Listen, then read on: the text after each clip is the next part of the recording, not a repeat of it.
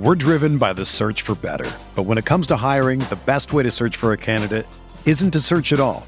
Don't search, match with Indeed. Indeed is your matching and hiring platform with over three hundred fifty million global monthly visitors, according to Indeed data, and a matching engine that helps you find quality candidates fast.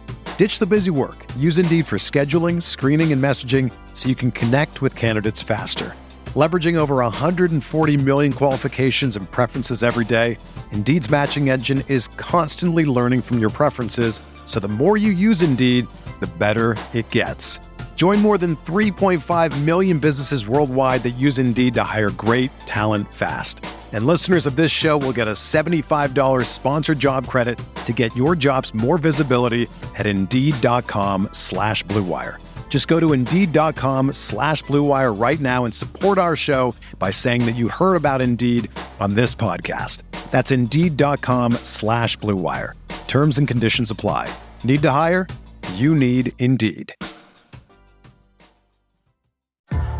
What's up, y'all? It's Drewski, and I've teamed up with Mountain Dew to produce a hilarious new basketball podcast called The Dew Zone with Drewski. Learn the backstories of your favorite ballers and celebrities like Jamal Murray. Did you have like a favorite team? Was it the Raptors at the time or no? Was the Raptors even started around that time? Come on, bro. I ain't that old, fam. You talking like I'm fifty. Taylor Rooks, Asia Wilson, and many more. You won't want to miss this. Listen to The Dew Zone with Drewski on Apple Podcasts, Spotify, and wherever you listen to podcasts.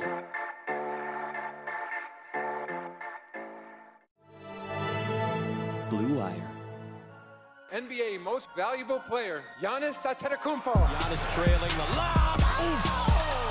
Giannis Antetokounmpo. Two second. Middleton. Yes!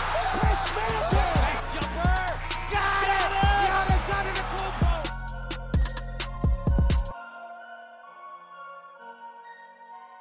Hey there, welcome to the Eurostep. Well, sort of. This is the Eurostep, a Milwaukee Bucks podcast, proudly a part of the Blue Wire Podcast Network, and I am one of your regular hosts, Ty Windish, but I'm not joined by Rohan Kadi today. Actually, I joined Joey Levin, host of the N B A Morning Deuce podcast, directly after the Bucks held on against Boston last night. We talked a good deal of Bucks topics, including that game itself and some broader themes, so we figured Eurostep subscribers would really enjoy the conversation as well. We also covered a ton of trade deadline, buyout, and other N B A stuff, so you can get a nice look around the league here.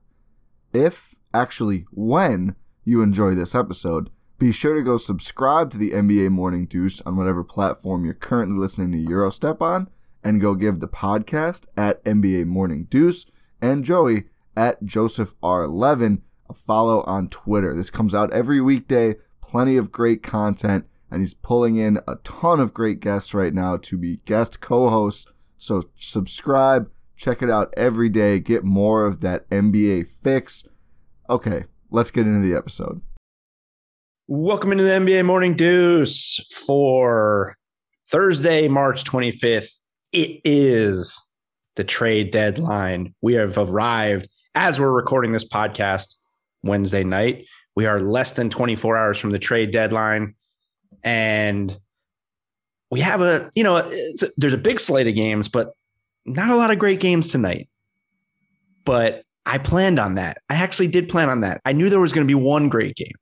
I knew there was going to be one great game. That's why I brought on a great co guest co-host to talk about the best game of the night, the Bucks and the Celtics, and who better to talk about the Bucks than the host of the Eurostep podcast, the number one Milwaukee Bucks podcast, the authority on all things Milwaukee Bucks, Ty Windish, my buddy from Blue Wire Pods. We obviously, as you all know, have been there now for about a month. Ty, thanks for joining me right after the Bucks just had a wild finish in their uh, in their game against the Celtics. I'm glad the Bucks blew their huge lead to give us better content. That was very considerate of them. I'm honored to be on the show as a guest co-host, especially on trade deadline day. This is like a sacred day for N B A coverage, so I'm honored to be here. Thank you for having me. I'm excited.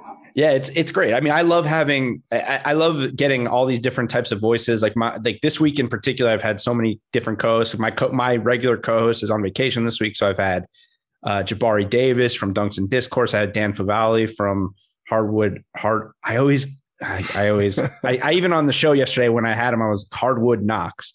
Um, but so it's cool. And especially this week, because we're not, we don't try to, I mean, we're not like an insider show. We're not reporting anything. We're just, we're doing what everybody else is doing. We're speculating. We're talking about where we want to see guys go.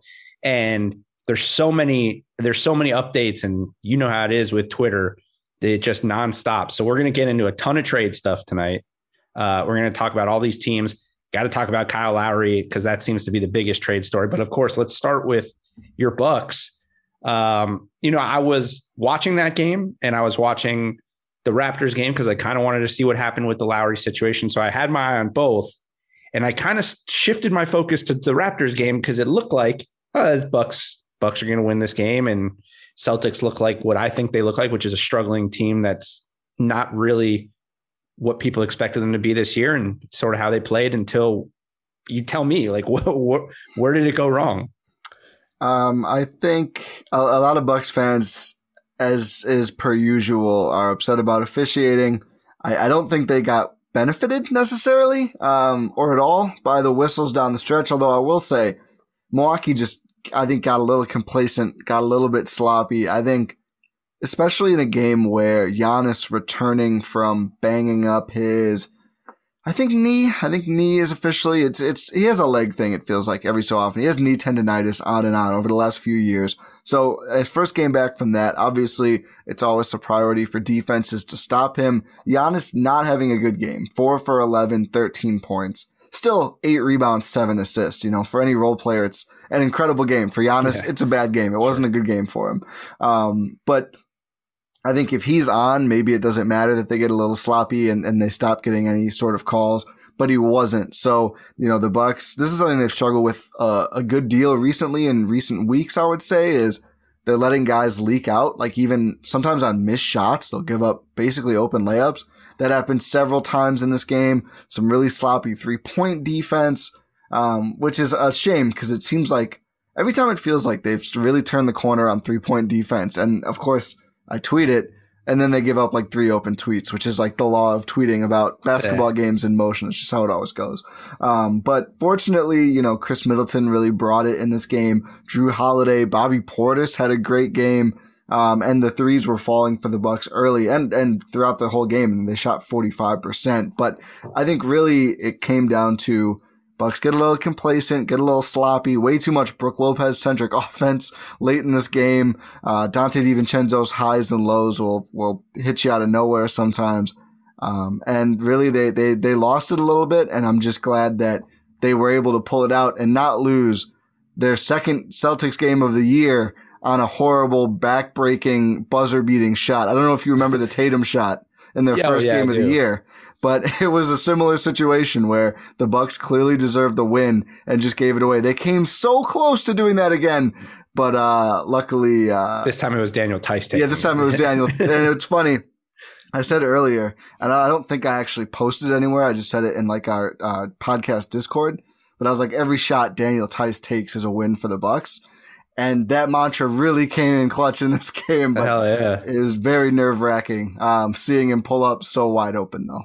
Um, here, here is one observation I had, and, and this is probably for a Bucks fan and a, a Bucks host who has a lot of Bucks followers, a, probably a tough, uh, question, maybe, or maybe Ooh, not. We got, we got hard balls right away. Yeah, I, I like got it. to, I have to do it because it, it's my, my main observation comes from the last two offensive possessions for the Bucks. And this has been my thing with the Bucks. And I think a lot of people who don't probably follow the Bucks as closely as you do and your, and your listeners do, is that the last two offensive possessions for the Bucks, when they're up two, Giannis doesn't take a shot or really have the ball in his hands. One yeah. is initiated by Jrue Holiday, and it ends up being kicked out to Khris Middleton. One, this, the next one, which was their last offensive possession, Giannis has the ball. He, I think he got an offensive rebound maybe, and then just and then gives it to Khris Middleton, who then initiates the offense. Is that as concerning to Bucks fans who have been watching this team for the last few years as it would be to someone like me who's like, I got to have the ball in my best player's hands at the end of a game to create offense? Or has it just become a thing of where, no, we understand like that's not what Giannis is. That's why we went and got Jrue Holiday. Now we have two options at the end of games. It's a really good question, and I think it's kind of central to probably the ceiling of the Bucks and, and how their last two playoff runs have gone. I think sometimes I feel like the team has almost felt that, that what you're describing of like, do we need to get Giannis the ball? And that's resulted in like the Raptors series where they threw three bodies at him over and over. And at that point, he wasn't really equipped to beat that.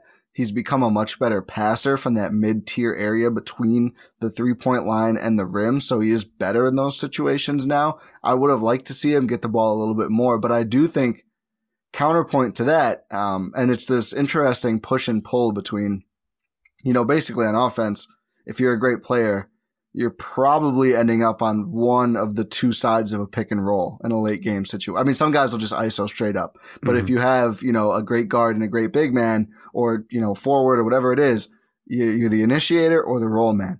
I think Giannis is better as a roll man. I see why the Bucks and Giannis want him to become better as an initiator, because those are the players that you cannot ever scheme away, right? Like you can't do anything to stop LeBron with the ball in his hands late in the game. He doesn't need anyone to do anything for him. He can just go do it.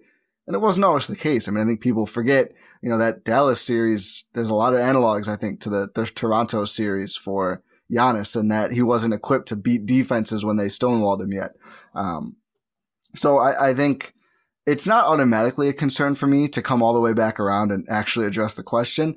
I would have liked to see him rolling, though. And I do think that's, that's my answer is, he can initiate in those situations sometimes. They've done more dribble handoffs and fake dribble handoffs, which have been a lot of fun with some of the dangerous shooters they have on the roster this year. But if he's rolling in pick and roll and the right play is for Khris Middleton or Jrue Holiday to take a wide open pull-up shot from the mid-range or to hit a wide open three-point shooter, I can live with that. I hate it. I think the very last possession you're talking about, that was when Giannis passes to Khris. It kind of looks like they're going to set up that pick and roll. And then instead they go for this contested lob to Brook yeah, Lopez that, over yeah, Marcus Smart. It was garbage. That was an absolute garbage execution in that situation. And right. that's where I'm like, I don't need Giannis to pound the air out of the ball in that situation, but I do want him involved in the play. I think he absolutely has to be involved, at least to that extent, in every single play. So that really frustrated me. Yeah. Um, I didn't understand the the execution at all. And that's kind of the kind of the criticism of Khris Middleton, is that he'll have moments of pure greatness where he's going to, you know, hit, uh, hit five shots in a row in defenders' faces. And then sometimes he'll fumble the ball away or attempt whatever the hell that was. Well, I do. And I will say, well, I will say this. I think ultimately when it comes down to playoff time, this is what, that's where the Jrue yes. move is going to benefit you guys. Like I Absolutely. saw you tweet during the game, like, I think we underestimated how good Jrue actually is. And I, that's, just kind of the story of Jrue Holiday's career, yeah, right? Really I mean, it, he's been underestimated at every stop. Uh, now, Alex, my co-host, is a Philly guy, so he's been watching Jrue since the beginning. So he's always been high on Jrue. Um, we talk about New Orleans all the time on here and how they've struggled this year, and he wholeheartedly blames it on the fact that they don't have Jrue Holiday anymore and that it's mm-hmm. really messed with their flow. Um, and we were really high, even with, you know, people were back and forth on the Bucks, you know, how much they gave up for Jrue, but we were really high on it because, just to be honest, we're both really low on Eric Bledsoe, not big fans of Eric yeah. Bledsoe, which I guess I would imagine after the last couple of playoffs, the Bucks fans are probably not the highest on him either. So I, I think that's going to benefit you guys. If you, I mean, I was going to ask you before I even saw the tweet, since it's trade deadline and we're talking trades a lot at this point in the season with what, less than thirty games left, the way the Bucks are playing, how do you grade the Jrue trade at this point? A plus. Yeah. A plus, no hesitation. A plus. It's at every good Jrue game. You're going to see a lot of tweets from Bucks Twitter. And it's basically just people saying, can we send the Pelicans some more picks? This, this might've been, this might've been a, a ripoff in, in the other direction. Um, I, I thought it was funny. I mean, I think people killed the Bucks for a long time for being too inactive. And then they give up like first round picks in twenty twenty-five and twenty twenty-seven with a reigning two time back to back M V P on the roster to get Jrue Holiday. And suddenly they, they're paying too much. I don't care about the picks, man. Like, they've blown enough low end first round picks in my time covering the team to where if, you know, D J Wilson was just jettisoned off the roster. Um, Malcolm Brogdon was a second round pick. Um, Dante DiVincenzo looks good. I'll, I'll give them Dante DiVincenzo. Um, but like Rashad Vaughn was one of their mid first round picks. Like yeah. those are the guys you end up with more often than not, right? Like you can get good players there, but mm-hmm. you get a lot of D J Wilsons and Rashad Vaughns in the lower first round. Thon Maker, tenth overall. So give me a guy like Jrue Holiday, who is older than Giannis, but certainly their primes align, at least for the next few years. I think the hope is, and the expectation is, they get a contract extension, so he'll be around for a few, a little while here. I'd like to see that done. I would sleep a little bit easier at night if they, when they actually put pen to paper there. But I think for what he adds, and especially you, you nailed it. It's the playoffs, getting that other initiator you can really trust. I mean, he's never going to be talked about with like the Kyrie Irvings of like handles, but I've got to say his handle, his combination of having the ball on a string at all times. He's got perfect control, and his strength just allows him to go get buckets. He doesn't have to get around a guy. He'll just go directly through somebody and lay the ball in. His control around the rim is just ridiculous. Mm-hmm. And the Bucks needed that dimension. I mean, Eric Bledsoe, really good guy, but flipping from him to Jrue Holiday around, I think, an improved roster outside of that even, but, you know, still with Khris, still with Giannis, still with Brook Lopez, et cetera. It's like a massive difference to them being able to actually execute. They didn't do a good job tonight. I think Jrue was a little banged up. It looked like he tweaked a, a knee. Yeah, I saw that at the end. Yeah, the he end. stayed in the game, so hopefully nothing serious. But the Bucks have been a little lackadaisical with leaving guys in. Hopefully nothing, uh, nothing major there. But the the ability they have and their ceiling now of executing in these late games and in half court offense.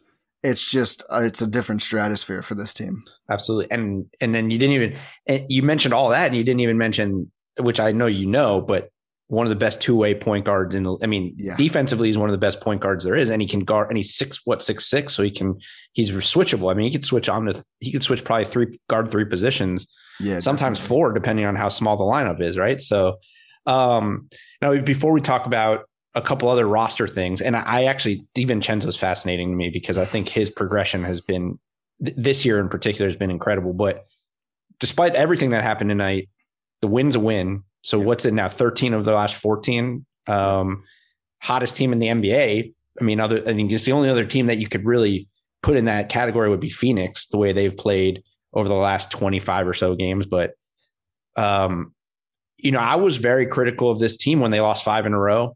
Um, when they were, you know, I think they were like sixteen and thirteen. I th- I wasn't sure where things were headed. And then this run, ha- wh- where, what do you attribute to this turn, this, I guess this run and this turnaround from, they looking pretty rough in that stretch. Yeah, they certainly were. Um, probably the lowest that we got ever on Eurostep on Khris Middleton was the back-to-back Raptors games in that run mm. where they just, they kept sending doubles. So the, the one thing you should, we should note, Jrue out for a lot of those games. And I think that made a huge difference. So that's, that's, that's right. the first thing that I attribute. He gets back, he gets going. They're just such a different team. I mean, that's, there, there's good players and there's players who can make a difference in momentum. And I know there's a lot of people who will say momentum's not real. There's no stats behind it. I don't care about any of that. Sorry. I, I like stats. Don't get me wrong. I'm not anti-stats, but I am a believer in momentum. And I think Jrue Holiday is the kind of guy who can shift that, like just in one play. He can just go out and do that. And that's the kind of thing you need to go on a run like this. When the game is in the balance, Jrue is the kind of guy who can deliver it to you. But also, I think even bigger than that, I think Giannis got a little bit more comfortable with some of the schematic changes the Bucks have made this year. I think the Bucks got a little bit better at executing, especially some switching stuff on defense. But Giannis really looked like Giannis for most of that run. Earlier in the season, good numbers. You know, he'd have like twenty-two. He had a lot of assists in some of the games. He was really finding shooters and players in the dunker spot, which is one of the changes they made, is getting more players cutting out on the baseline to make it easier for Giannis to find somebody when he does get doubled or tripled. But he just didn't look quite right, you know. He's just a little bit too passive during that run. The the two things that I'd say has changed the most, and aside, you know, getting more comfortable with schemes is nice, but Jrue comes back and real M V P Giannis comes back mm-hmm. and puts himself in that conversation, and then suddenly they just started blowing the doors off teams. I mean, yeah. with with Jrue playing well and Giannis playing like at peak Giannis levels, they're just really hard to beat, especially now that, you know, Pat Connaughton. A, a, a maligned contract by myself as well over the summer. Suddenly shooting around forty percent from deep is a huge change for this team. Bryn Forbes, Bobby Portis are both absolute snipers this year. It's so hard to stop Giannis in a normal circumstance, but in this newer offense with a better, you know, co-second guy, Jrue and Khris now, mm-hmm. with all these shooters, it's just like the team becomes a little bit of a buzzsaw. And they that was on display for three quarters tonight at yeah. least. Um, yeah, the Bryn Forbes is it's so funny. I feel like every like third game that we cover that we hit on this show, we we look at the you know, you watch some of the you either watch the game or you watch the highlights, and then you look at the box score and it's like Bryn Forbes seven of seven from yeah. three. It's remarkable. And then I mean Dante, look, coming out of college, I thought he that list of busts that you named, I thought he was going to be on it. Yeah. I'm not going to lie. I mean, I liked him in college. I thought it was, I thought it was a lot of. I thought he would got hyped up because of that run. And even in his first year, I thought, I don't know, man. But it, the way he's shooting the ball now, he's become such a valuable player to that team. It's pretty remarkable. Um, but yeah, you mentioned Giannis in the, the M V P play. Um, it's really interesting because we've. We've also said on this show that no matter how good he plays this year, he can't win M V P because voters just won't vote for him. But the way the league is, you know, crumbling right now, it seems like he actually now has a pretty real chance if he keeps playing this way, and, and particularly if they keep playing this way. Embiid, who knows? He may not play a ton in the second half because, he, you know, just he's Embiid. Then Le- and LeBron, like. If A D comes back and, Le- and the Lakers are even halfway competent in winning some games with A D, LeBron won't play a ton. Why, why would you? Yeah. So just by attrition, him, Jokic, and I guess Harden would be the guys. Yeah, and Dame, I think, in that conversation. Oh, yeah, Dame. Now. Dame's been my pick, but I just don't yeah. think Dame's going to get enough traction. I don't. I, I think they'd have to be top three at the end of the year. I think I think he, he or Jokic, if they're top three at the end of the year, is going to have a really good chance. Um, we'll see with Embiid. Harden, I don't know. I don't know if Harden's really going to win it. it. I guess it, it's the same thing. I totally like, disagree with him being in the conversation, to be honest. But I guess I see what people are saying. But I mentioned this yesterday with Dan, and I probably mentioned it with Jabari. I think a lot of what people are talking about with Harden being M V P is based on the fact that he's doing it on a team that they think can win a championship. Yeah. And they only think this team can win a championship because they think Kevin Durant's going to be there. If this was a team of just James Harden and Kyrie Irving, people would say he's doing a lot of similar things to what he did in Houston, which is lead a mediocre team. That's a great point. Yeah, I think uh, and it's ironic, right? Because if Harden, uh, excuse me, if K D is there the whole year, then I don't think either guy is in the conversation. M V P sure. voting is kind of stupid. Yeah, K D um, was kind of he was in the mix. Like he was averaging yeah, he, thirty at the beginning. It was yeah, super early, but there. yeah, yeah, yeah. yeah. Um, it's funny, but yeah, I, I agree with you though. I, I mean, I think. I think Giannis would be in the conversation regardless at this point. I don't think if the whole field is healthy, he has a real chance of winning. I still don't know if he has a real chance. Again, Jokic and the Nuggets go on a tear. Dame and the Blazers go on a tear. Embiid comes back and plays more than we think. Harden has some memorable performances and K D sits out a lot. I think all of those guys are probably going to have a better shot just because it's, I just said, it's a weird award. There's a lot of weird politics and, and unwritten rules that get bent and this way and that way. So, Um, you know, I'll be fine if he doesn't win. I hope he's at least considered. Uh, I get it. I get the playoff thing. And I know there's people who say, well, it's a regular season award. Should it matter? I don't know, but I do get it. And it's, well, I don't know. I'm, it's a moving target. Day, like you said, yeah, it's a moving target. Yeah. It's like, is it the best player on the best team? Is it the best stats regardless of team? I mean, you know, it, it changes every year. The so best story, like exactly. Bran the Builder at the end of Game of Thrones is there's no telling how it's going to shake out. It, the narratives and, and, you know, a lot of times with voters, they like to, at least in my estimation, having worked with some voters in the past and just seeing the way voting trends to and ends up trending, they like to create their narratives before the season and then see their narratives play out at the end of the season. Nobody likes to be wrong. Right. Exactly. But a lot of people don't. Right. I don't think no one likes it. Some people handle it better. Yeah. And I think the the Embiid and LeBron's stories are just better for the narrative. Like, you know, all of these, there's a lot of media p- people who for years have been saying, if Embiid would just, if he would just shut up and go down into the post and not shoot as much, he could be dominant if he stayed off social media and all this stuff. And now he's, he's shutting up and he's playing the best basketball of his career. And then all, there's a lot of guys who can now say, remember I said, if, if Joel Embiid just shut up and played, he could be good. And then with LeBron, it's just like the whole like, okay, we could have given him M V P. We're driven by the search for better. But when it comes to hiring, the best way to search for a candidate isn't to search at all. Don't search, match with Indeed. Indeed is your matching and hiring platform with over three hundred fifty million global monthly visitors, according to Indeed data, and a matching engine that helps you find quality candidates fast. Ditch the busy work. Use Indeed for scheduling, screening, and messaging so you can connect with candidates faster. Leveraging over one hundred forty million qualifications and preferences every day, Indeed's matching engine is constantly learning from your preferences. So the more you use Indeed, the better it gets. Join more than three point five million businesses worldwide that use Indeed to hire great talent fast. And listeners of this show will get a seventy-five dollars sponsored job credit to get your jobs more visibility at Indeed.com slash Blue Wire. Just go to Indeed.com slash Blue Wire right now and support our show by saying that you heard about Indeed on this podcast. That's Indeed.com slash Blue Wire. Terms and conditions apply. Need to hire? You need Indeed. Every year, and he's thirty-six, so now let's just give it to him. Yeah. Not that yeah. he doesn't deserve it, but I, you know. Yeah, I, uh, I think both guys had cases, but I think you'd certainly do see some. A lot of goalposts moving when it comes yeah. to these conversations. Well, fatigue is real. I mean, we've seen LeBron yeah. fatigue forever. So voter fatigue for a guy, you know, winning three in a row, it's tough. It's tough. Yeah. Um, the last thing before we start getting to some of the other teams in the East and, you know, kind of take a gauge of where the East is at as the trade deadline and look at some of these guys who've been talked about. The economy is made up of real people doing real stuff, and it affects everything, which you obviously know since you're a real person doing real stuff.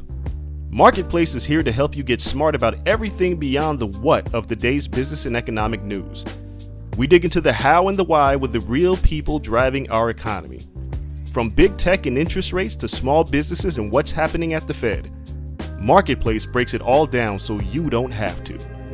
Listen to Marketplace wherever you get your podcasts. At this point, outside of, you know, the the Harden trade earlier in the year and the Jrue trade and like the offseason trades, at, at, and in terms of leading towards trade deadline trades, you guys have made the biggest splash at the moment, which is trading for P J Tucker. Um, how do you feel about him so far, and how what was your guys' reaction when you got him? It's funny because leading up to it, I was actually kind of anti-trading for P J Tucker.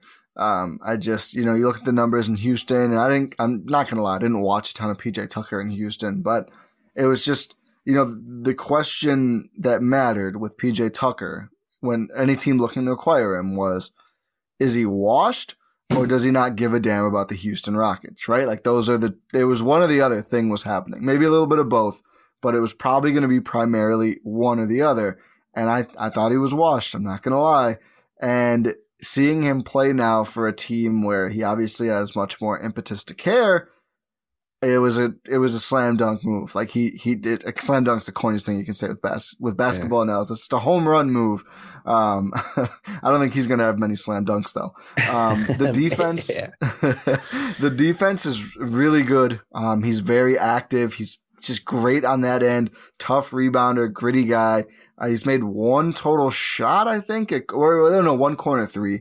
Um, he's barely attempted any shots, but I put out today, if he makes one three every two games, it was such a good trade because they don't need that guy to score a lot. They really just needed a better stretch four to unlock better Giannis at the five lineups. And he certainly does that. So I don't think teams are going to leave him wide open. I don't think it's quite to that extent. And it wouldn't surprise me if he had one of those inexplicable playoff games where the guy makes like four threes or something. Oh, absolutely. Like, he's one of the best corner three-point shooters yeah. in the N B A. I think he's made, the, over the last three or four years, he's made the most corner More threes. More than anybody. Yeah. yeah. Um, I also, I love P J. Um, and I admittedly, like, I think they, like this year, I didn't watch a ton of Rockets, but, you know, last year I watched a lot. Um, I think he's one of the most underrated defenders in the N B A too, yeah. because for a guy who's built the way he's built and is not known as an explosive player, his lateral quickness and the way he moves his feet, like he could switch on to one through five and he can, and he can guard one-on-one. Not, I mean, he's not shutting down the LeBrons and the Ka- and the Kawhis and those guys, but he can stay in front and he can guard guys. Like you're not afraid to play him in any lineup, whether it's at the four or the five. I'll be interested to see how they use him. Cause I noticed tonight, he mostly was at the four. Yeah. I um, think that's how it's going to be. Yeah. I'd be interested. Although when he's with Portis, Portis is more of the five defensively and the four offensively, because right. Portis is more of a skilled stretch type player. So I guess it, in the second unit, it's that way. Um, I also think it was like a genius just case of uh, playing chess and everybody else playing checkers, because when you looked at it, I think fit wise, there was other teams in the East that desperately needed him more than the Bucks did. So if more than anything, like you keep him away from the Nets, the Heat, and the Celtics. Yeah. Yeah. The the Heat went out and got Trevor Ariza. I'm much happier getting P J Tucker than Ariza. Absolutely. And also I, I think I, I kind of alluded, I wouldn't say alluded. I was going there and got distracted just by talking about how great P J Tucker's been, but the trade itself made it a no lose, because I was concerned they'd have to give up something of note to get P J Tucker, which is part of the concern. And instead, D J Wilson, who is, you know, just was never going to play significant minutes, was heading into free agency, a non-factor. D J Augustine, the most disappointing contract they signed this summer, bar none. He just didn't, didn't fit in with the team like they had hoped. You know, I think the anticip- the, the expectation was, he's going to lead the offense a little bit when two of the three top guys are sitting. He's going to hit his open threes. Obviously, he's going to have problems defensively being five eleven, but if he does all those other things, it'll be worth it. Didn't really deliver on offense at all. Um, was starting to hit some threes before they moved him, which maybe helped facilitate that. But on a three-year deal at his age and size, that thing was looking like an albatross. So they get yeah. off of both of that, basically move back a pick they owed to Houston a year, and then exchange this year's first, which they could only do that trade with Houston. It's a little fascinating thing, because they had to get their own pick back to trade the pick this year. But in exchange for the pick this year, they get Houston second, which looks right now like it's going to be about four picks away from Milwaukee's first, with no trade restrictions on it, because it's a second round pick. The Stepien rule doesn't apply. So either they can use that pick and get a more cost controlled player, because the salary structure changes a lot from right. late first to early second, or they can trade it with more flexibility than they would have been able to before. So if you look at it from that way, getting P J Tucker is almost the cherry on top. Like the actual construct of the deal just rules. And yeah. it was like, I don't know why that, I guess the market wasn't as hot as people thought. I think, you know, the Brooklyns of the world were just really hoping it was going to be a buyout situation, but it really worked out well for Milwaukee and John Horst. I'm very, very impressed with what they managed to pull off there. Yeah, that pick, I didn't even realize about the picks, because that that pick is extremely valuable. Yeah. That that pick, I mean, becomes a top five pick in the second round, is more valuable than probably the back ten picks of the first round. So exactly, it's it's pretty impressive.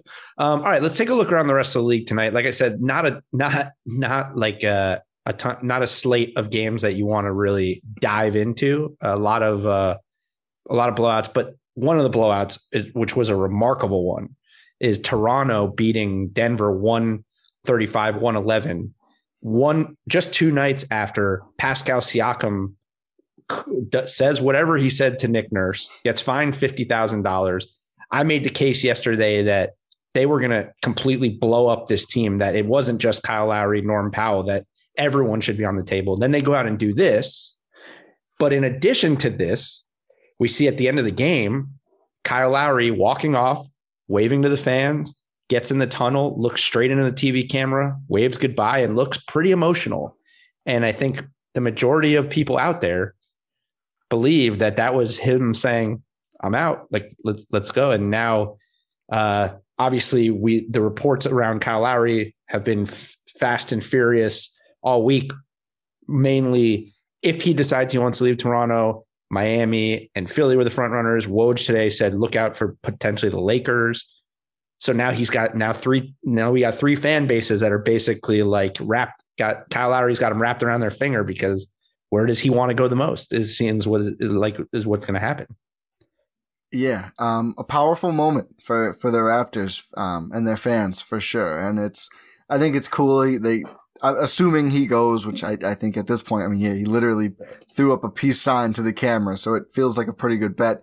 Um, assuming he goes, at least amidst what's been a pretty awful season for them from Tampa, no less, it's cool they got to have that moment. It, for what it looked like to me, I wasn't watching closely with the Bucks game on, but like vintage Lowry game, I think early he had one missed shot, zero points, and they were like plus twenty-two in his minutes or something. Just like the most classic Kyle Lowry. Kind yeah, well, of actually, here's the stat.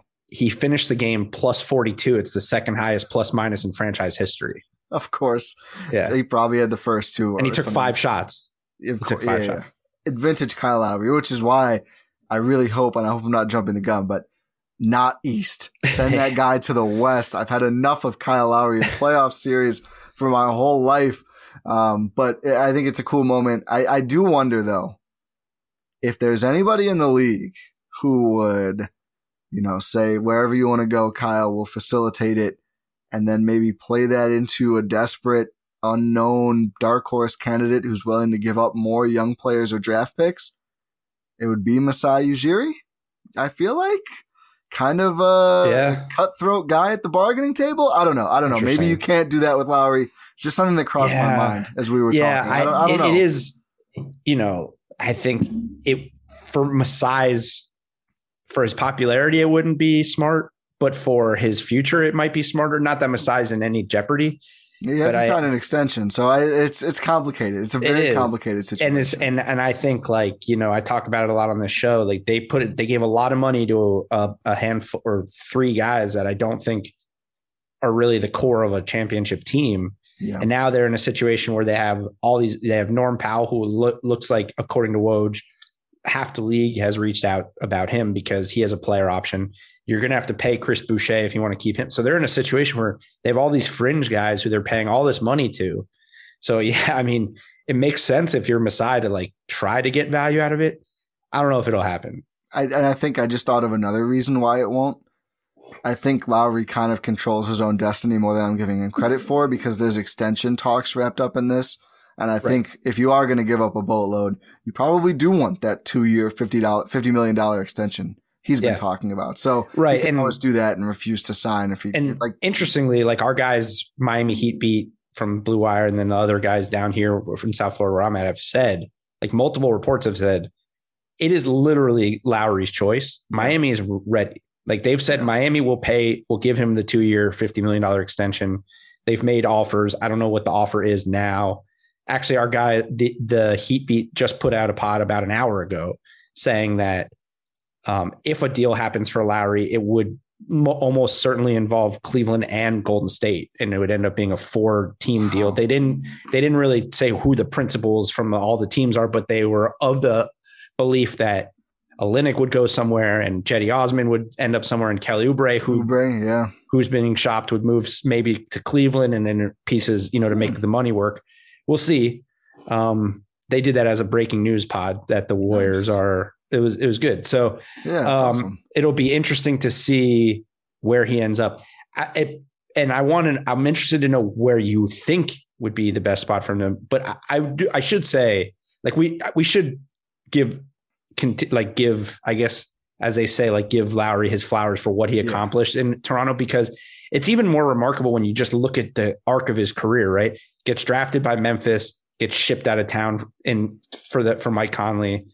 Goes to Houston, plays pretty, plays decent for them, gets shipped out as they're getting James Harden in. So in his third team, he ends up becoming the best player in franchise history and an N B A champion. Doesn't happen that way very much. When you get traded three twice like that, and it looks like you're a career, you know, transition guy. Like, you start to, you start to get that narrative of, like, oh, he's the guy before the guy.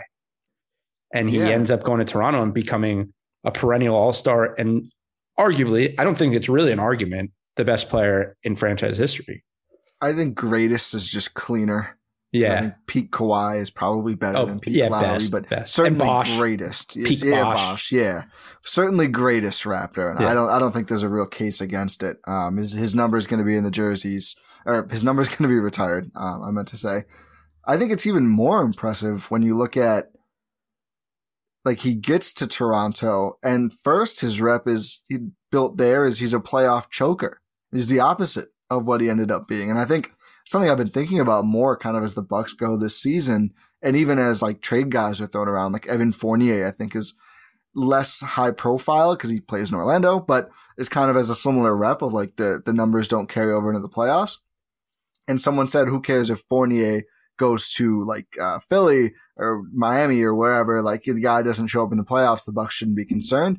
And my thought, and this is something I think about a lot now, a guy is a playoff choker until he's not, right? Like until he's in the right situation, um, and he gets better players around him and he just gets better. And I think Kyle Lowry is, is proof right there of like, mm-hmm. you can turn that narrative around. The book is not closed until you hang up the, sh- the kicks for the last time. So yeah, I think super impressive turnaround from him, getting bounced around from team to team, kind of always the bridesmaid, never the bride, to being the most important player in a franchise's history, probably for quite a long time. Um, yeah. Super impressive stuff. Yeah, it's a, it's a good call out. It's a, as much grief as I've endured because of Kyle Lowry over the years. He absolutely deserves this. He's a, a great player. The narrative thing is actually really interesting the way you put it, because we're seeing the same thing in Miami with Jimmy Butler, who was yes. a cancer everywhere he went. And then he goes to Miami, he goes to the finals. And I think we're also seeing it sort of in an opposite way, potentially with Kawhi leaving Toronto, going to the Clippers. If they get bounced early again, now it's like, well, was it, I, we know he's a, a, a talented player, but maybe not really a leader, you know, like his yeah. narrative is sort of being flipped the opposite way. So it's interesting. Um, obviously you would prefer Lowry to go to the Lakers. Yes. Is there a team you think he would fit better with? Because I know a lot of, I've seen a lot of media people uh, or a lot of people in general just say they think he's a better fit in Philly. I know he has a great relationship with Jimmy Butler. Um, so, you know, Heat fans are dying right now. Like they are literally dying. It is crazy. Yeah. Heat Twitter. I tell you, doing my other podcast, I do this other show with Norris Cole about the Heat. So now I'm like fully entrenched in Heat Twitter for the first time since I left uh, working in when I was working in the N B A.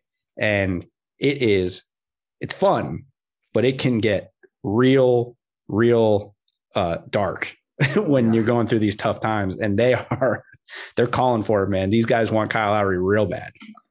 So I think fit wise, you could probably argue Miami is at the same level or similar, or, or even a greater fit than Philly. I certainly, you know, I don't want any part of a team with Jimmy Butler and Kyle Lowry on the yeah. perimeter. I mean, that's just a nightmare to play against in a seven game series. And not to mention, I mean, they're keeping Bam, so it's those guys and Bam Adebayo. That's just that's a, a squad right there. That team there. Versus your Bucks, like that's a eight. That's a th- those games are in the eighties.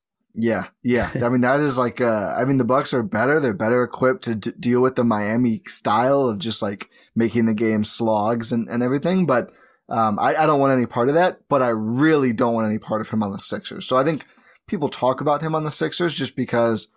I think they get better with him than Miami does just because they're better now. Like they're a really good team.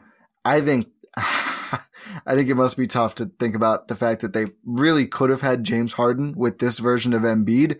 I think that team is just like crushing the league personally. Like a lot of question marks with those two guys, but the potential yeah. of Harden and Embiid pick and roll over and over. I don't know what you do about that. If you have Seth Curry and whoever else, Tobias Harris shooting, Um, but I think they, they need that point guard who can move the ball around a little bit, space the floor. Obviously, Ben Simmons is a great playmaker, but not really in the half court because we all know no one's going to respect that shot, and he's never given anyone a reason to. And I think especially look at the playoff environment, which is, you know, that's what these teams at the top of the East are thinking about right now. I, I think everyone wants the first seed. I mean, the first seed in the East right now is quietly super important because you're guaranteed to only have to go through one of probably one of Brooklyn, Philly, Miami, or Milwaukee, um, right. whichever one you're not. So those three teams, I think, should be jockeying for it, but everyone wants playoff advantages. And I think Lowry does more for the Sixers just because right now you give Embiid in the post, you figure Simmons is just so limited in half court.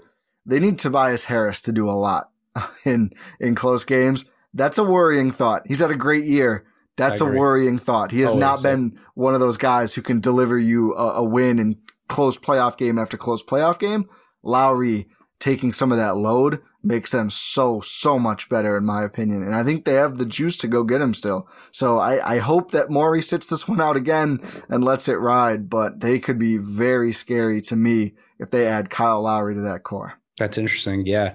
It's weird. The, the, I think the Lakers being in it is, is weird. Like, obviously I get he he's a, He's a bit of an upgrade from Schroeder, but what does that mean for Schroeder if they are going to get Lowry? I, it just it's a weird I, situation I don't even for me. See how it works, honestly. Like the unless they're itself. Giving up Schroeder, I yeah, think I they, mean, they almost have to. I mean, the, right. the Raptors aren't taking Trez. yeah, I know. Trez uh, and Kuzma, like I, I don't see the interest there. Yeah, that's an interesting one. I mean, it would probably be a multi-team deal. I think any yeah. of these are probably going to end up being multi-team deals. So, yeah, we'll see with Lowry. I think some of the points you made about Lowry with end-of-game stuff with Philly, I would, I could make a similar point about Miami. Sure. Even though you have Jimmy Butler, he he and he you want the ball in his hands at the end of a game, and it's tough having him off the ball because he's not a shooter. He's also doesn't like. He, he's just, I don't know. There's something about him at end, in end of games where you don't totally trust if he has to pull, if he has to end up with a pull, like a long pull up or a three, like it's not really the guy you want. Kyle is more equipped for that. Uh, so it gives you another yeah. option. I think they'd I think, run stuff with those two guys working off of each other. Some guard, yeah. guard pick and rolls. All, all they'd, they'd get funky. I mean, we know Spo yeah, will for sure. bust out the bag of tricks. They, I think they'd certainly be better late game with, with Lowry out there. Yep.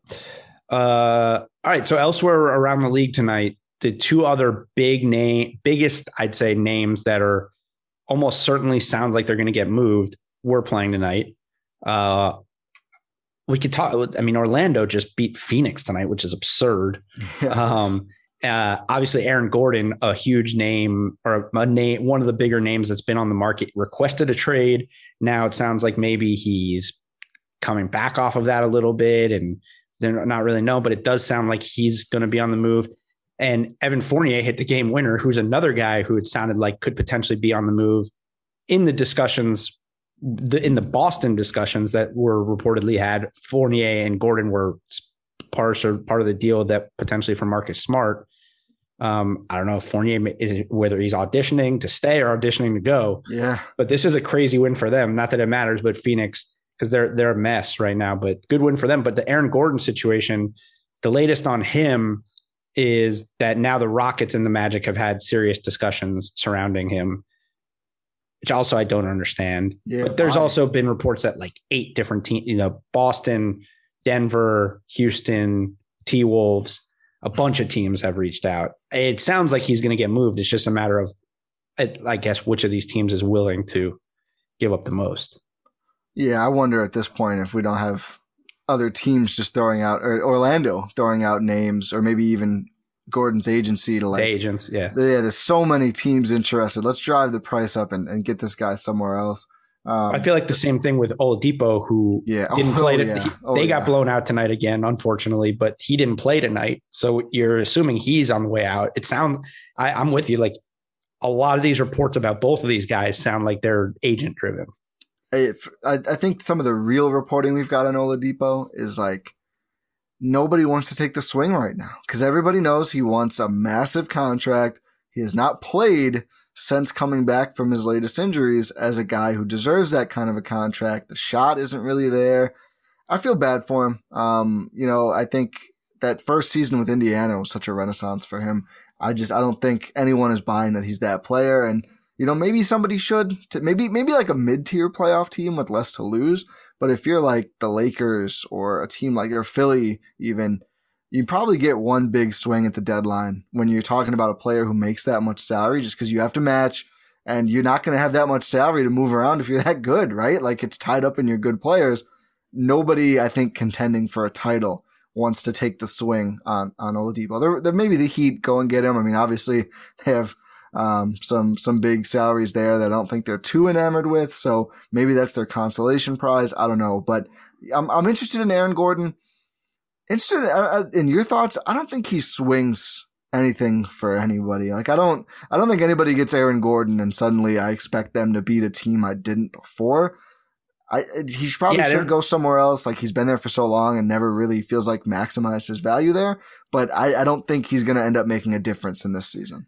Yeah, it's tough. He his he has he really does have such a, such a high upside that you know we we know that things can change so drastically based on situation and we and yeah. it's it's hard to know. Like he's been in, he's been you know they've been a playoff team, but really he's been on a bad team for most of his career. So you don't know like what does injecting him into a if it is now if he goes to Houston, no, it doesn't matter. Like yeah. why, why would you go to or the T-Wolves right now? Like they're a mess, but like.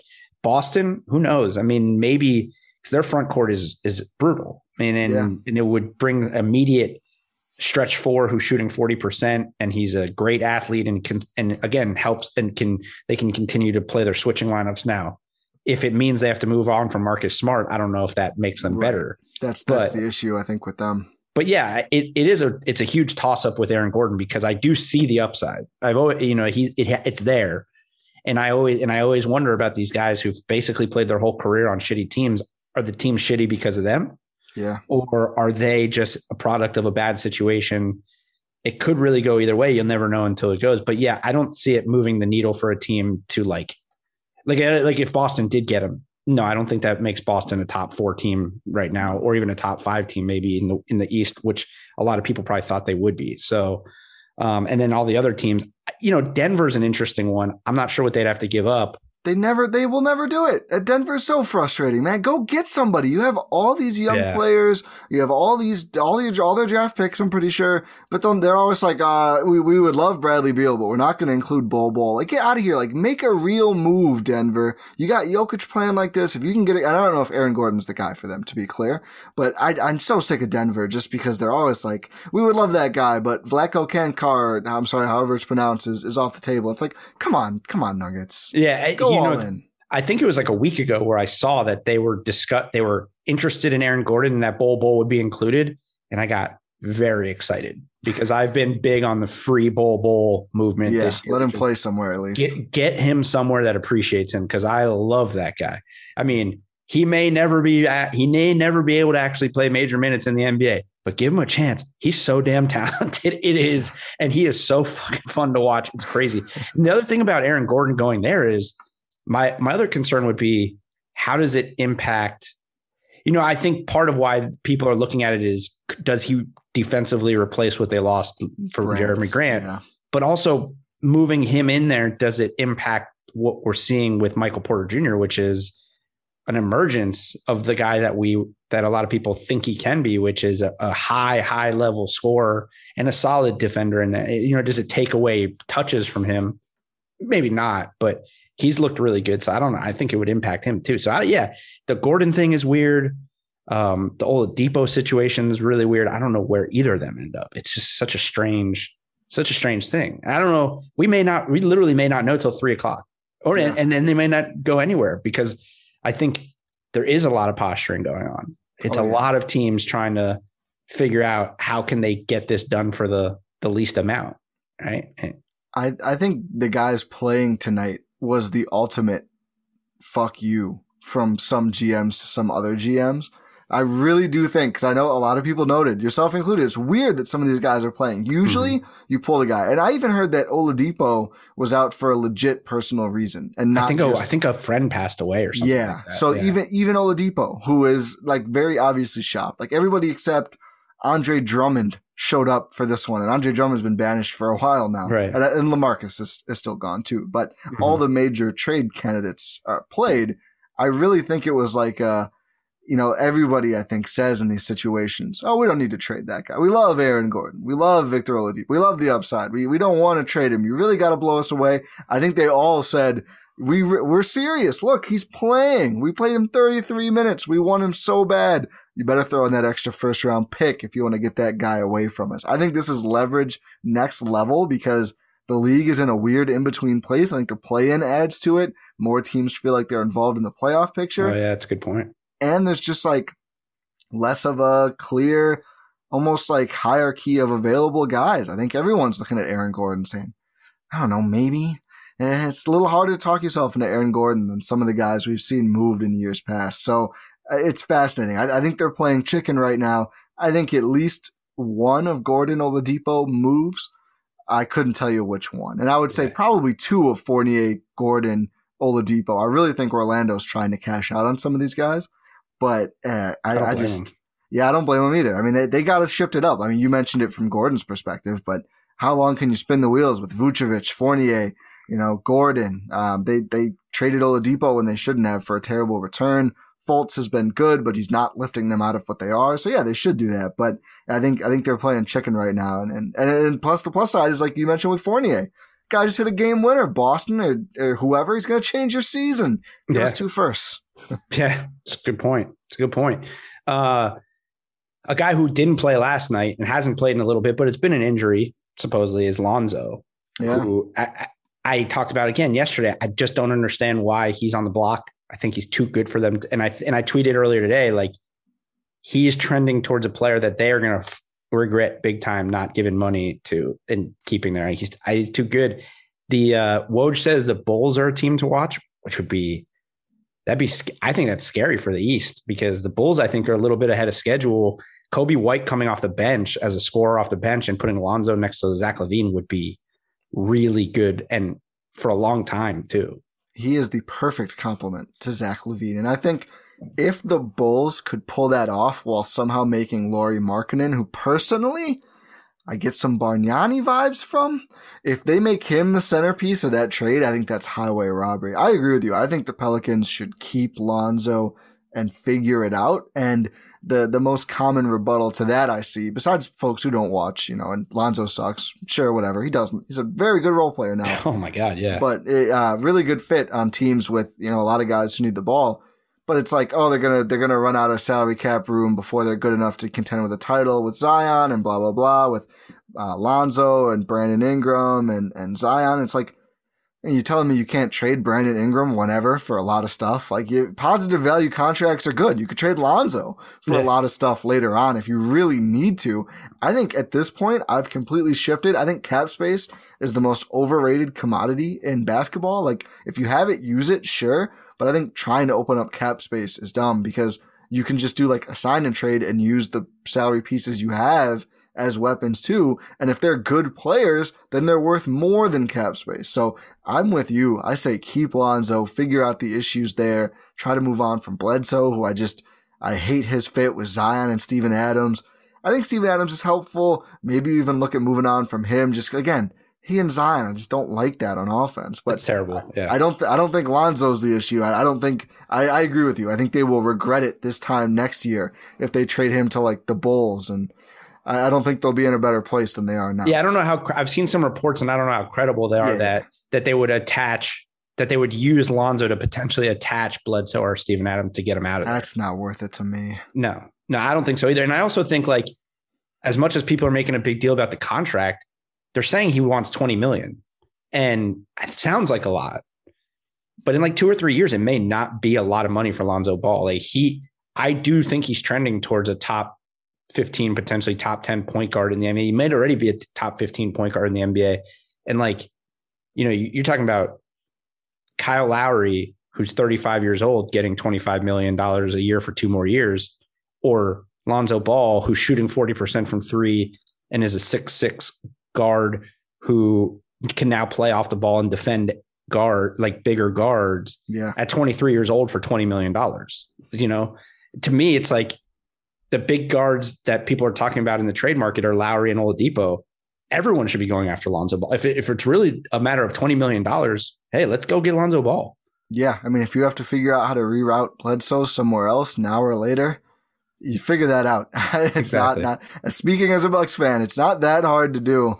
Yeah, I think there's a lot of upside with Lonzo. I think yeah. I, I agree with you, which doesn't make for a great podcast necessarily, uh, at least not an adversarial one. But uh, no, it's Lonzo's good, and, and if they're smart, they'll keep him. But uh, they've made some odd decisions uh, yeah. since David Griffin came in. They're stacking. They're mini O K C, except they have more talent right now. Just stacking draft picks, you know. Yeah. Um, which is another thing I hate. You know, like you know, how many of those draft you, you can't. Draft thirty players. They're not going to pan out. You know, it's t- sort of to your point earlier, you know, all these late first round picks, they're not going to pan out. They, they mean nothing. Everyone talks about how draft picks are like the currency of the N B A right now, but you know, how many draft picks can you use? You just, it just doesn't work. It just really doesn't work. I think, I think O K C is going to be poised. Like if they get a Cade Cunningham this year, I think within a year from drafting him, they cash in a lot of those for a guy like Lonzo who becomes available. And then suddenly you get S G A, Cade, or whoever, an ex-young player you then acquire who some other team like New Orleans is moving on. I think that's their goal. I hope they're not going to try and use most of these. And I mean, if you're forced to blow it up with the weird Paul George thing, I don't hate what they've done. I, I get it. I think it makes sense for them. But I also, I agree with you. I don't love like the prostrating at the feet of Sam Presti every time he gets a twenty twenty-seven second round pick for taking on a yeah. million dollars. It's not that big of a deal. I mean, you need players at some point, but mm-hmm. I, I guess I'm, I'm kind of fence sitting on that one, but I, I agree with your point that draft picks have become highly overrated in the league. Yeah, it's interesting that you mentioned the Cade Cunningham thing with them, because I think I I think a lot of people are thinking this too, is uh, tonight, as of now, they're now saying that Shea has a long-term injury. Yeah. And it just so happens that they're just way too good for what their roster is, and they're ruining their pick. Like, they're I, playing way too well. Presti must not be able to believe some of the lineups that he's put it out there for Billy Donovan, or not Billy Donovan, excuse me. I forget the new coach's name now. And um, they keep winning yeah. these games. It's ridiculous. Yeah. So I bet he's out for the year. I bet they they shut him down, because they re- I mean, they're not getting Cade Cunningham the way they're playing right now. Yeah. So they need to they need to start getting into tank mode. Um, you know, the one of the guy one guy who did not play tonight, who I think could potentially be a, the steal, a steal of this deadline, and he's probably going to be a throw-in, is JaVale McGee. I love JaVale McGee. He's good. He's really turned. Talk about a guy like Lowry who turned his career around. Oh my God, he absolutely did the same thing. Three-time N B A champion. The guy is. The guy is. He has a chance, because he's going to go to a, a contender probably oh, yeah. to be like one of the all-time role players. He's going to, he, he could get a fourth title. And, and if you watch Cleveland play, which most people don't because they stink. Yeah. He's good. Like, he's not a bad player. If you play him fifteen minutes a game, he's a really good backup center at this point in his career. And he has championship experience. He's going to be a throw-in. He's going to go to a, t- a contending team, and he's going to be good. And he didn't play tonight. So I got to think, uh, and he has been, you know, since, since they shut Drummond down, he's been their main backup center behind Jared Allen. So there you go. There's a guy who finally, you know, they said, hey, take a seat. We don't need, we, we need you. you. We need you to be part of these three team deals. So yeah. please just, just stay healthy. And I think they're also like, you know, we got you. We're not going to keep you around here. You're not going to sign after the year. We got our center we're excited about now. I think that makes this easier.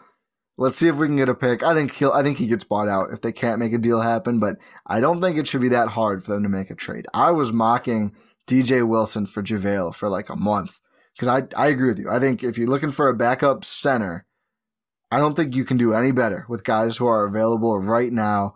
I think he's cut out a lot of the nonsense that plagued him earlier in his career. And I think some of the Shaqton and Fool stuff was A, just Shaq being a jerk, and B, some just really, truly unfortunate mistakes. I don't think all of it was on JaVale. A good amount was. Yeah. Well, I mean, I, look, he, he was, he was, I was, he was in a Wizards organization that was an absolute mess.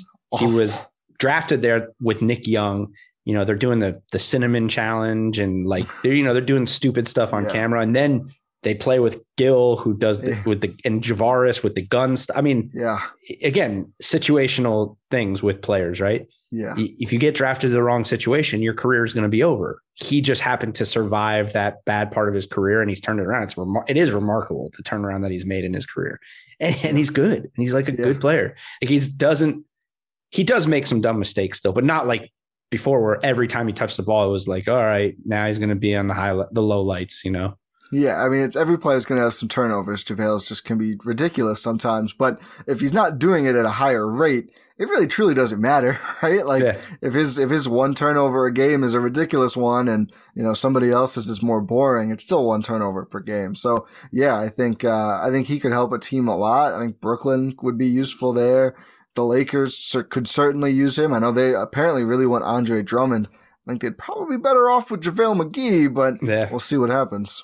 Yeah, he my the first Cavs game that I watched this year, the first possession I saw JaVale McGee, he hit a corner three, and then the next possession down, he hit a step back jumper at the elbow, and I'm like, I love JaVale McGee now. I was like, this is my favorite player to watch in the N B A, because it's almost like he could have played for any contender, but he decided, yeah, I'm going to go to Cleveland and just do whatever. I'm just going to play and have fun, yeah. which is fun to watch for a guy like that. It's interesting. You mentioned Drummond. That's a great one, because so there's the three main buyout guys uh, that are that are really out there. We'll probably finish off with these three guys. Drummond, who reportedly a lot of people are saying will go to the Lakers, but it, interesting. And this is where, you know, this time of year, the reports, they get they get funky, right?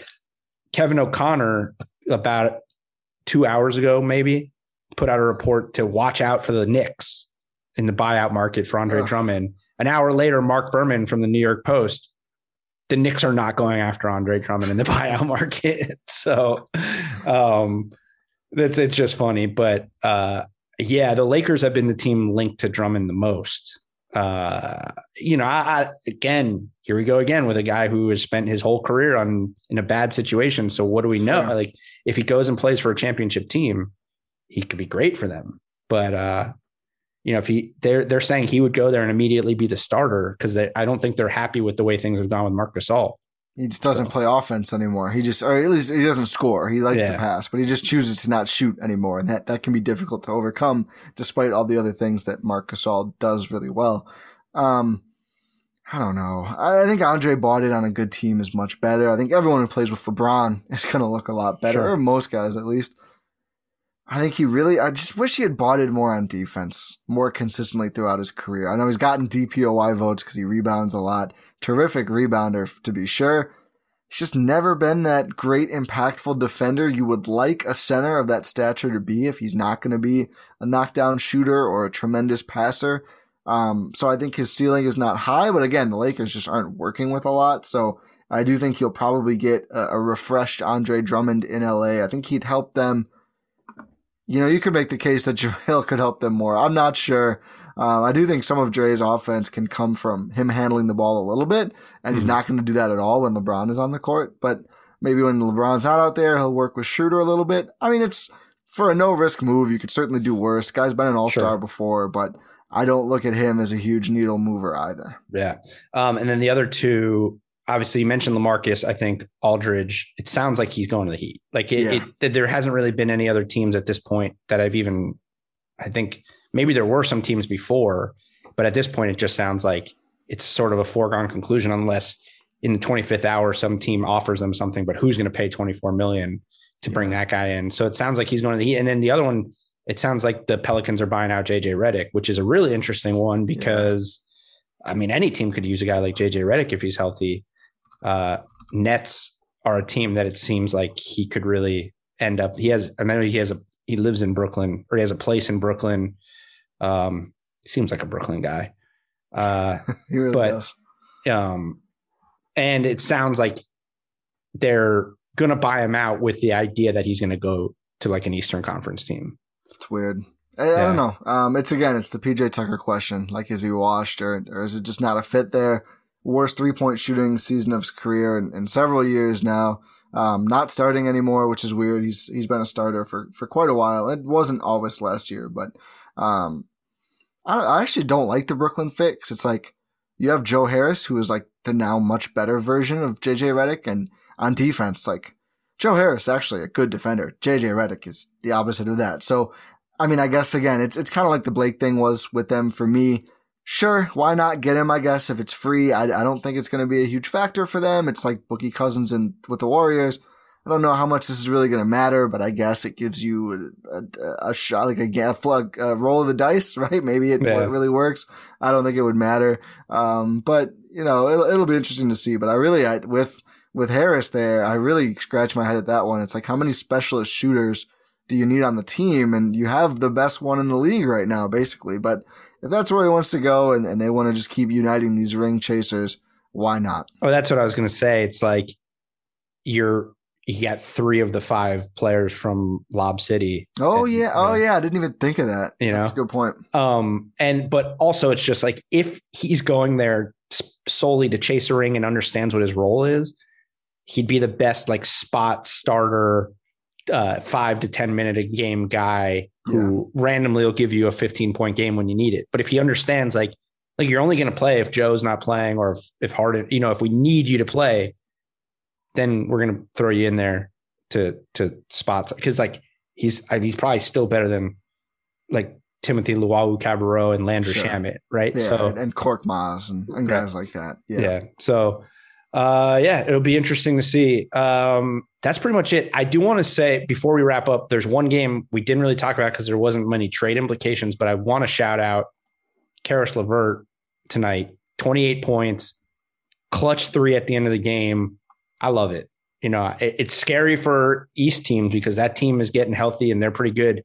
Um, but I just love to see Karis LeVert healthy and playing good basketball. It's such a, it's such a cool story. Every time yeah. he every time he steps on the court, it's a cool story. But now seeing him get back in the rhythm is very cool. Yeah, I was down on that trade for them, um, and he's proven me wrong. Before, obviously, we found out about the, the terrifying medical situation that really right. made it one of the most complex and weird trades I think I've ever seen. Mm-hmm. The fact that that I think that he had, I forget where, but he was basically diagnosed with cancer. Yeah. Uh, yeah. Cancerous tumor that had to be removed. And, and his, the fact and it, was, that, it was on his kidney, I believe. It was on his kidney. That's, I think that's exactly right. And it's just such a – the N B A is such a weird – place because that that the result of that was an extra second round pick being involved in the deal. Like what kind of a weird I know. what kind of a weird situation. But overall, just so glad that he's healthy and that was caught. One of the best times for any player to, to be traded. Clearly, it really yeah. worked out. Potentially um, saved his life. It's crazy. Seriously. Um, but so glad to see him back already and, and playing very well. And, and I hope it continues. I don't want to overshadow that.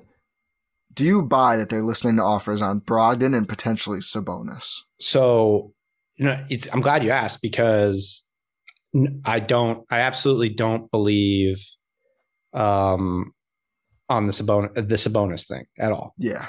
Uh, I have a hard time believing Brogdon too. It just doesn't make sense unless there's just, like I saw one of the things said like they, they see, they think Karis LeVert could maybe be a point guard for them, but I don't see that. Two guys who can handle the ball, though. Like, that's yeah. my thing. I don't, that's a weird, that's like uh, when the Kings didn't want to take Luka. It's like, oh, we have Fox and he handles the ball. Two guys are allowed to dribble. Like, we've seen this work. I don't think yeah. we should write off the possibility.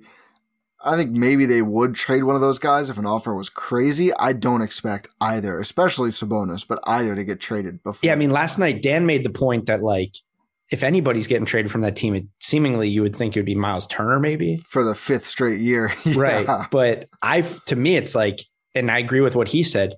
We've still haven't seen this team fully healthy because they don't have T J Warren. Like this is a dangerous team. If you're, if you have Brogdon, LeVert, T J Warren, Sabonis and Turner on the floor. So it's just like, um, yeah, I mean, I don't, I don't buy it. Um, Let me ask you something about Malcolm Brogdon. Sure. Oh, here we go. Um,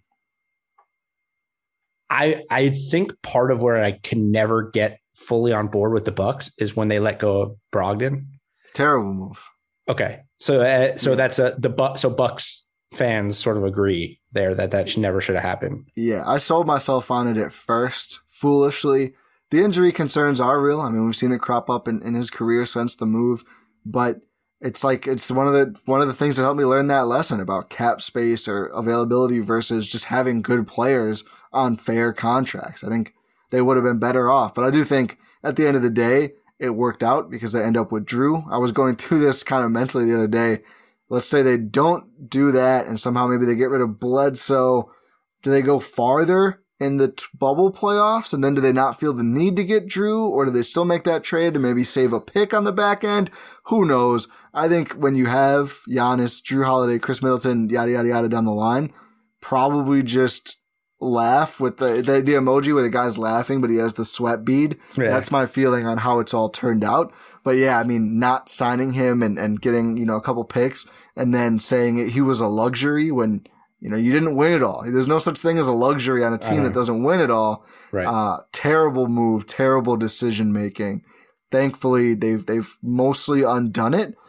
But yeah, no, it was dumb. It would have been yeah, a lot better okay. if they had him uh, all of last season and for that playoff run. Yeah, no, I, I, I like, you know, it's it's it's interesting to hear that because I just I've I've loved Brogdon since his rookie year. I just think he's such an ideal point guard in the N B A. So it's like I thought it was huge for the Pacers, and turns out, I mean, it would just be so weird to me if they traded him. I, I don't. It, yeah, it just like makes, they should. That should be such a win for them that they got him. Like they were able yeah. to secure him. Like I think that's the kind of things that people underrate. Like organizations love that kind of stuff, man. Like, yeah, I I think Khris would be here anyway in Milwaukee, but like I think the Bucks are very proud that accidentally they secured him and developed him from a G League guy with the Pistons, who was a throw-in on the Brandon for Brandon Knight for uh, Jennings trade, and now he's become this you know two-time All Star or whatever it is. And like and I, even. And, Oh, yeah. Go ahead. It just means something to the teams. And I feel like they, they enjoy keeping those guys around when it's like, oh, this is a symbol of, of our team doing something very good out here. Yeah. And even more for the for the Pacers because they signed him outright, right? Like yeah. free agents don't go to Indiana. No one wants to go tough. to Indiana. So the fact that they signed a, what turns out to be a big time free agent now, like, yeah, I'm sure. Yeah. That's it's again, there's, it's all smoke. Like we, we, smoke. we, we're probably going to get to three o'clock tomorrow and have very few trades. Like it just, it's, it's what we've, I, it's what I thought. That's why all this activity this week has been sort of weird to me in the first place. Cause I just thought this can be slow. Like no one wants to spend money right now. That's why the buyout market is more, it seems like it's probably going to be more active than the trade market. Although this Kyle Lowry thing seems like it's real. Yeah, I think that's gonna that's gonna be the big one. Uh, it feels like to me that's the one that I think could make an impact. Right now, I don't see anybody else who actually gets moved being a huge slash. Maybe Fournier, maybe Gordon, but Lowry is the no doubt one to me. Yep, absolutely. All right, well, dude, Ty, this was uh, this was awesome. This was fun. Um, I'm glad I get to really dig in on the Bucks because to because I honestly, you know, I watched them. But I have fallen into the trap of like, I don't know if I believe or not. So I want, sure. let me focus on other teams. I have fallen in this trap where I'm like, I feel like I know the Bucks. Let me watch other teams to learn about them. But I don't, I probably don't know the Bucks because I feel like they are a very different team this year. So I'm glad I get to have, we got to have this conversation. Um, Eurostep podcast on Blue Wire Podcast. It's the best Bucks podcast out. Ty Wind at Ty Windish on Twitter. T I Ty spelled T I W I N D I S C H. Go follow him. Great Bucks follow. Uh, appreciate you coming on, man. Uh, let's do it again sometime. Yeah, I was gonna say. I mean, we got playoffs not too far off. We're gonna have to do this again. I had a great time. Thank you so much for having me, Joey. Much appreciated. Yeah, absolutely. Appreciated. It'd be nicer if I could talk, but yeah. Hey, look, no problem. Uh, I appreciate you coming on. We'll see you guys tomorrow. Ruben Palacios, the sneaker king from C B S Sports, guest host tomorrow. So, looking forward to that one. The big one, the biggest Lakers fan I know. So it's probably gonna be a rough day for him. Talk to you guys tomorrow. Later.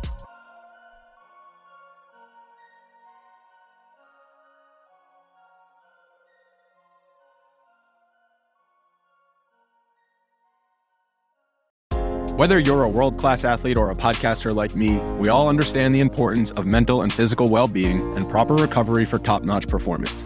That's why I'm excited that Unified Healing is sponsoring podcasts on the Blue Wire Network. Unified Healing is a new and super innovative global network of wellness centers powered by Energy Enhancement System, or E E System. If you haven't heard of the E E System yet, then you'll want to listen up.